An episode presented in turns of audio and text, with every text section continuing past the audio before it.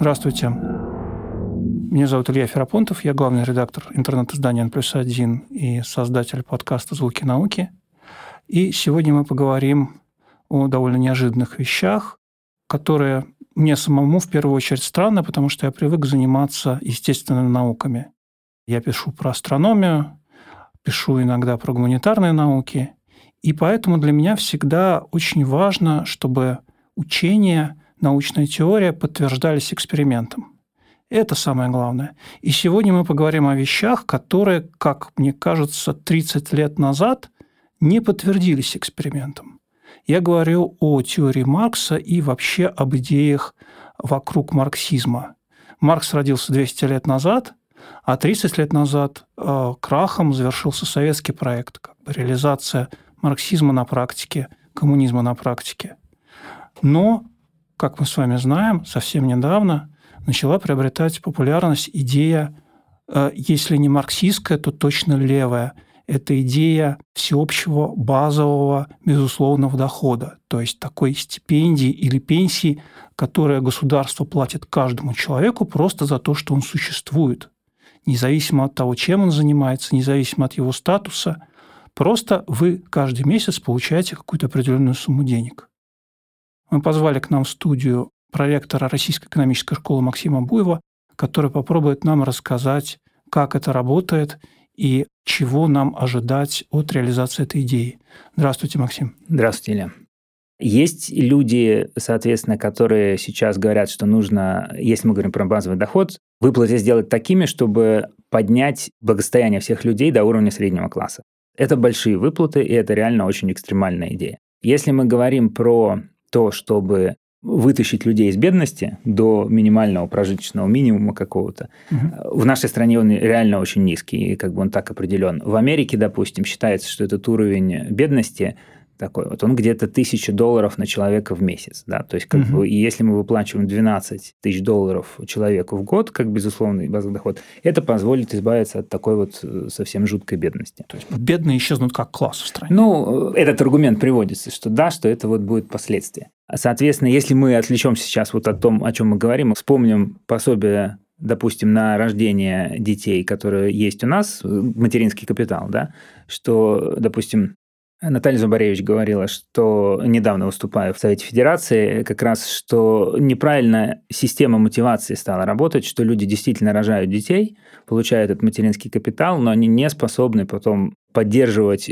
благосостояние своей семьи на должном уровне. По факту это пособие, оно, да, оно повысило рождаемость, но повысило бедность в том числе, потому что люди рожали, чтобы получить пособие, материнский капитал, но последствия дальше с точки зрения среднего дохода семьи, на, а семья увеличилась в размере, да, никто не просчитывал. Я хотел еще поспрашивать вас о возможных угрозах, о возможных опасностях, которые для экономики принесет введение безусловного базового дохода.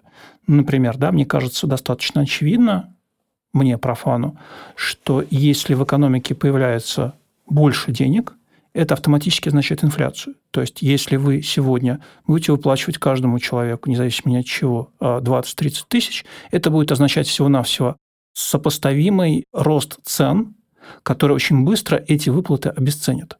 Так ли это? Ну, короткий ответ не так. Длинный ответ надо разбираться в деталях. Вопрос, откуда мы эти деньги возьмем. Если мы их просто напечатаем за счет, значит, печатного станка Центробанка, то да, это приведет к инфляции.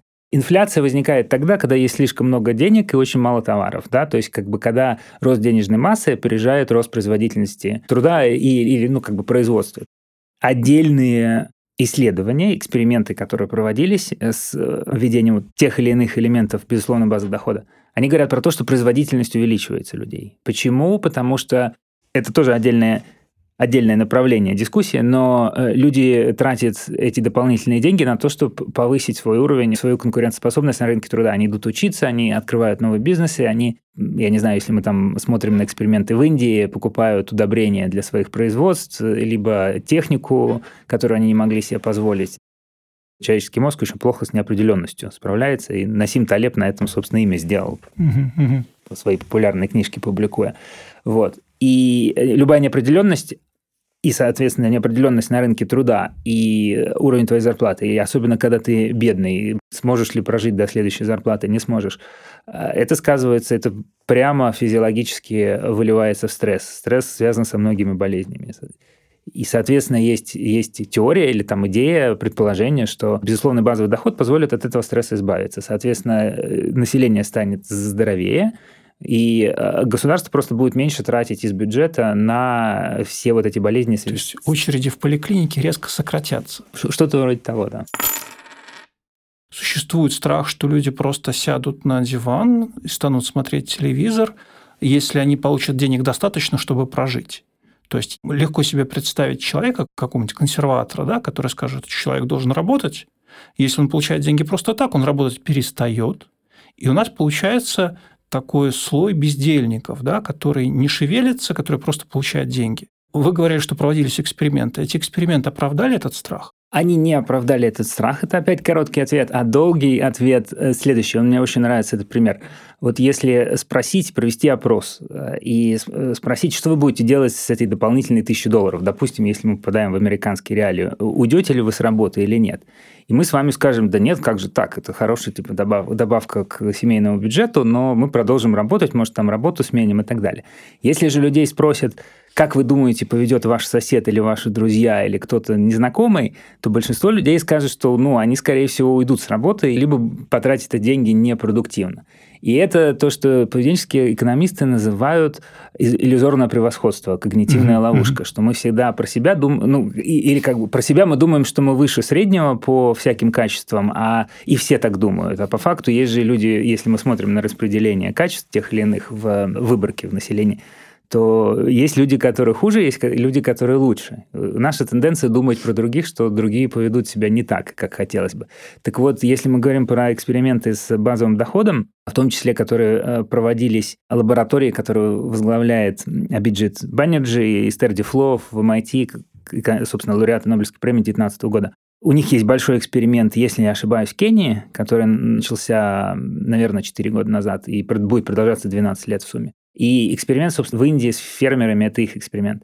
Когда вот эти деньги раздаются, или фермеры, или бедные люди в Кении их получают, большинство, подавляющее большинство с работы не уходит, а наоборот используют их продуктивно. Аргумент сторонников этой идеи безусловного основного дохода, он заключается в следующем, что, вообще говоря, работа – это не только рабство. Мы работаем, помимо всего прочего, потому что, как там пафосно не звучало, мы хотим приносить пользу обществу, мы хотим видеть смысл в работе. И да, если мы говорим про безусловный базовый доход, его введение вызовет наверняка миграцию с, с одного места работы на другие места. Есть опасность, что непопулярные работы, условно, там, чистка канализации и, или какие-то... Работа очень... на конвейере. Да, работа, что люди оттуда будут уходить и, соответственно, заниматься чем-то другим, и это означает действительно шок для экономики. Но в этой всей дискуссии как раз и почему, собственно, сейчас одна из причин э, дискуссия о э, безусловно базовом доходе стала такой горячей в последнее время, это автоматизация экономики, что отчасти именно автоматизация, она будет замещать эти работы непопулярные. Угу. И высвобождающийся труд... Вкалывают роботы, а не человек. Вкалывают роботы, а не человек, да. И, соответственно, как поддерживать тех людей, которые оказались не у дел. Перед этим они условно чистили канализацию, теперь это делает робот. Соответственно, как спасать вот этот низкооплачиваемый труд. Угу, угу. И смысл, опять-таки, идея в том, чтобы этих людей поддержать.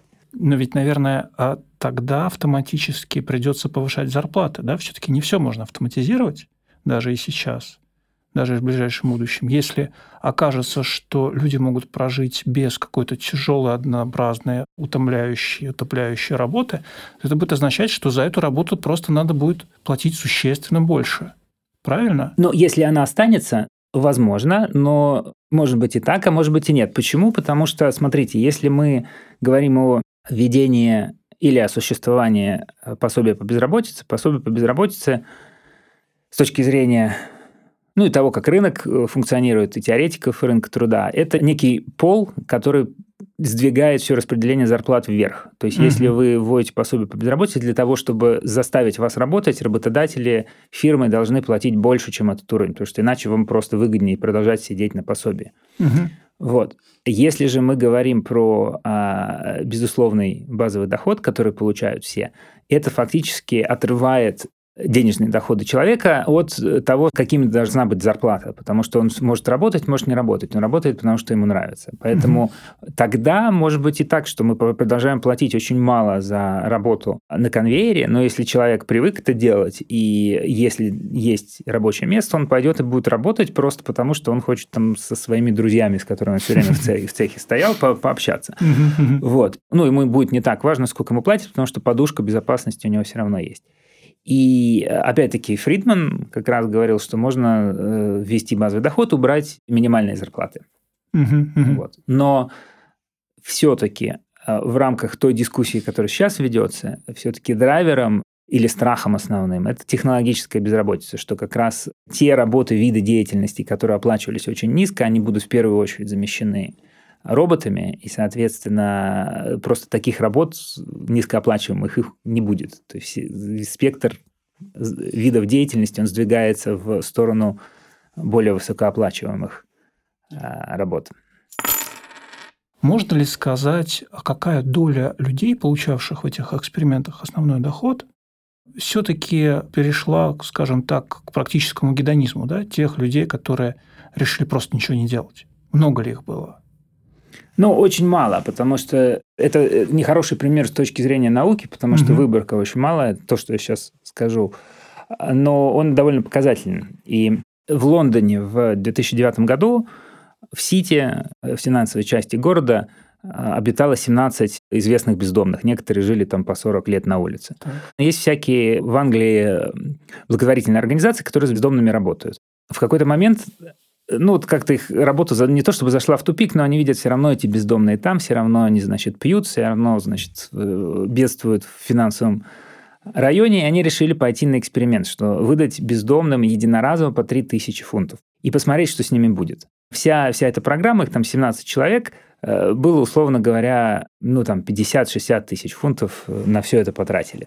До этого содержание этого благотворительного, благотворительной организации, по-моему, их активность была там, порядка сто тысяч фунтов в год. То есть косты были примерно такие. Ну так вот, и спустя год из семнадцати девять человек, у них даже появилось жилье. Выигрыш в лотерею, можно так сказать. Mm-hmm. Он их смотивировал на то, чтобы изменить свою жизнь. Один, из, или, один или двое продолжали жизнь на улице. Остальные пошли то ли на курсы какие-то, они по-прежнему жили в ночлежках, но, значит, их образ жизни изменился к лучшему. Смотрите, если представить себе ситуацию, что в какой-то стране введен вот такой вот коммунизм, да, когда каждый получает зарплату просто за сам факт своего существования, не будет ли это означать, что внешние границы этой страны будут просто сметены потоком желающих туда переселиться? Ну вот, это хороший, кстати, вопрос очень, потому что если мы сравниваем безусловный базовый доход и существующие системы, как раз в существующих системах есть масса критериев, которые ты должен выполнить или соответствовать, чтобы получить помощь угу. от государства. А безусловный базовый доход – это единственное твое требование – это оседлость, гражданство. Гипотетически, да, возможно, приток увеличения волны мигрантов. Все зависит от деталей, опять-таки. И здесь вот, кстати, хороший пример. Я хотел его привести, когда мы говорили про другое, про деньги, откуда брать деньги и на выплату этих доходов. Это вот Аляска. Аляска известна тем, что это регион, где есть нефть. Доходы от нефти, часть доходов складывается в фонд, в эндаумент, фонд не национального благосостояния, но благосостояния штата. Угу. Этот эндаумент создали, если мне не изменяет память, в середине восьмидесятых годов. И каждому аляскинцу, включая малых детей, стали выплачивать пособие, как бы доход из этого эндаумента в две тысячи шестом году. Доходы маленькие, относительно маленькие. Это не двенадцать тысяч долларов в год на человека, а всего лишь там восемьсот первая выплата была. Потом, к настоящему моменту, четырнадцать лет прошло, на каждого жителя штата выплатили, по-моему, там двадцать четыре-двадцать пять тысяч долларов за это время. Но каждый человек, кто сможет доказать свою связь, что он до, до какого-то момента проживал э, на Аляске, Может быть, что его предки проживали до того момента, как Аляска стала официально штатом. А офици... она официально штатом Америки стала... То есть, может, может быть, мои предки жили на Аляске во времена Александра второго, да? Да, да, абсолютно, да, да. Но э, если вы сможете доказать, то вы можете претендовать на выплаты из этого фонда. Но Аляска, кстати, официально штатом стала в пятидесятых годах. То есть, она была как независимая территория, как бы, или там аффилированная, не помню, mm-hmm. какой ее статус был, даже после покупки у России. Штатом она стала довольно поздно. Ну, то есть, вот если до этого момента, до пятидесятых годов, и так или иначе есть предки, которые жили на Аляске, то вы можете претендовать. То есть, это пример такого наследственного, наследственной да. передачи этого права, да? Да.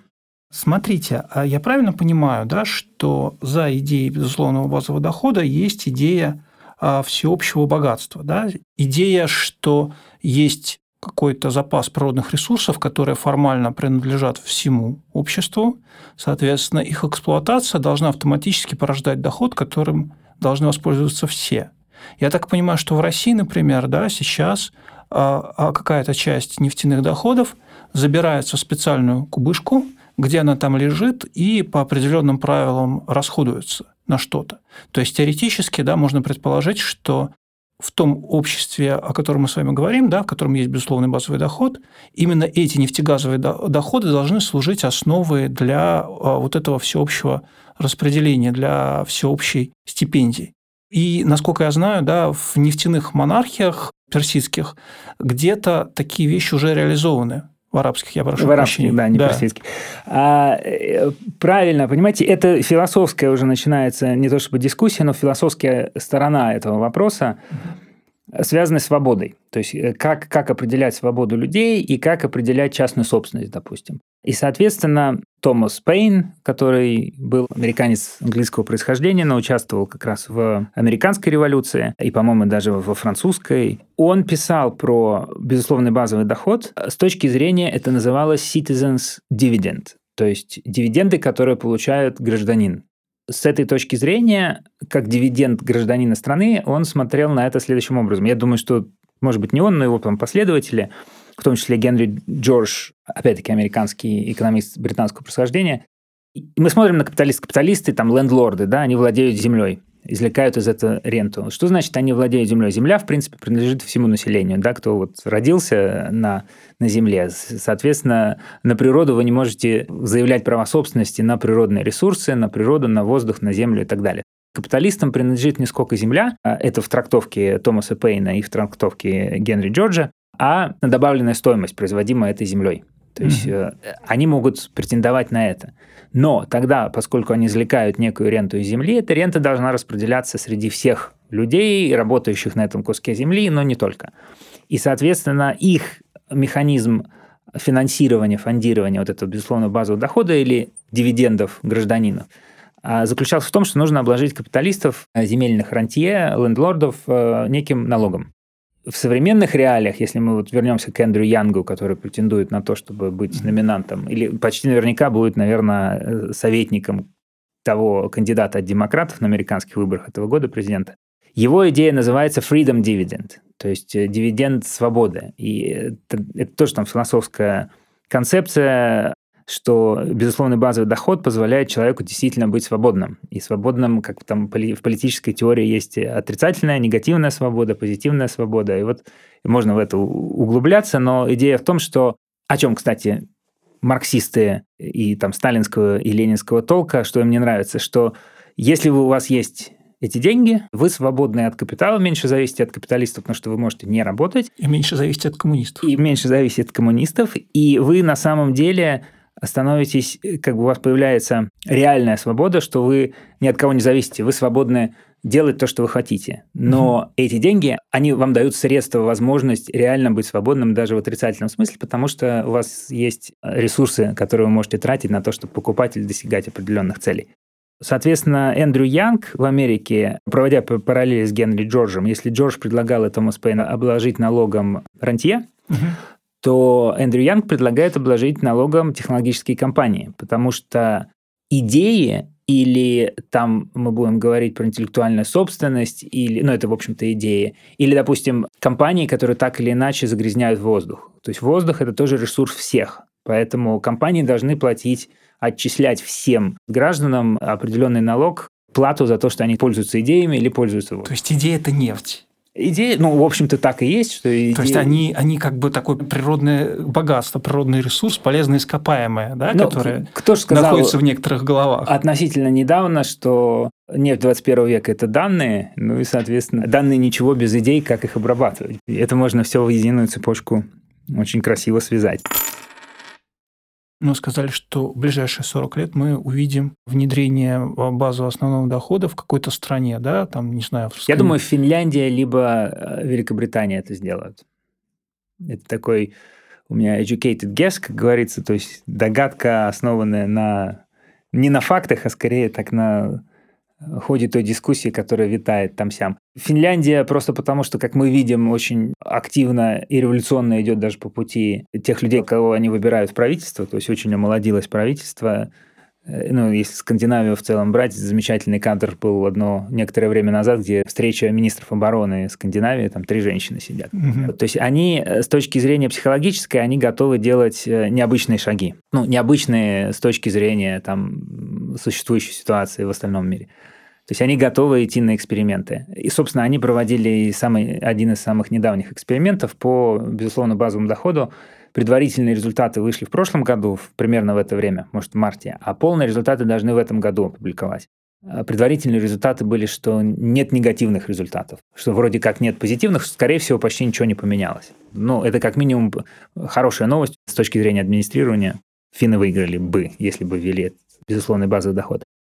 А Великобритания просто в силу традиций лейбористов и социалистов, и в силу тех же там Маркса, Энгельса и всех прочих, которые так или иначе в Лондоне встречались, там как раз элита в той или иной степени, в зависимости, как мы ее определяем, она там среди элиты много и левых, которые думают о рабочем классе и думают об этих всех. То, то есть там, и там есть на самом деле среди э, политического истеблишмента целый класс людей, которые готовы идти на вот такие... У них есть потенциально, если они будут у власти, либо они будут в большинстве в парламенте, они готовы продавливать такие идеи. То есть нынешнее поколение финнов будет жить при коммунизме?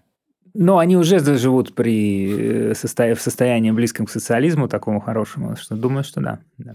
И, может быть, какой-нибудь через, через одно поколение и в России тоже будет то же самое. Хочется в это верить, на самом деле, потому что предпосылки есть, и теоретические предпосылки, на самом деле... То есть можно так сказать, что ведь многие вещи, которые в той или иной степени социальные, начинают хорошо работать в других странах, они, наверное, хорошо работают, потому что...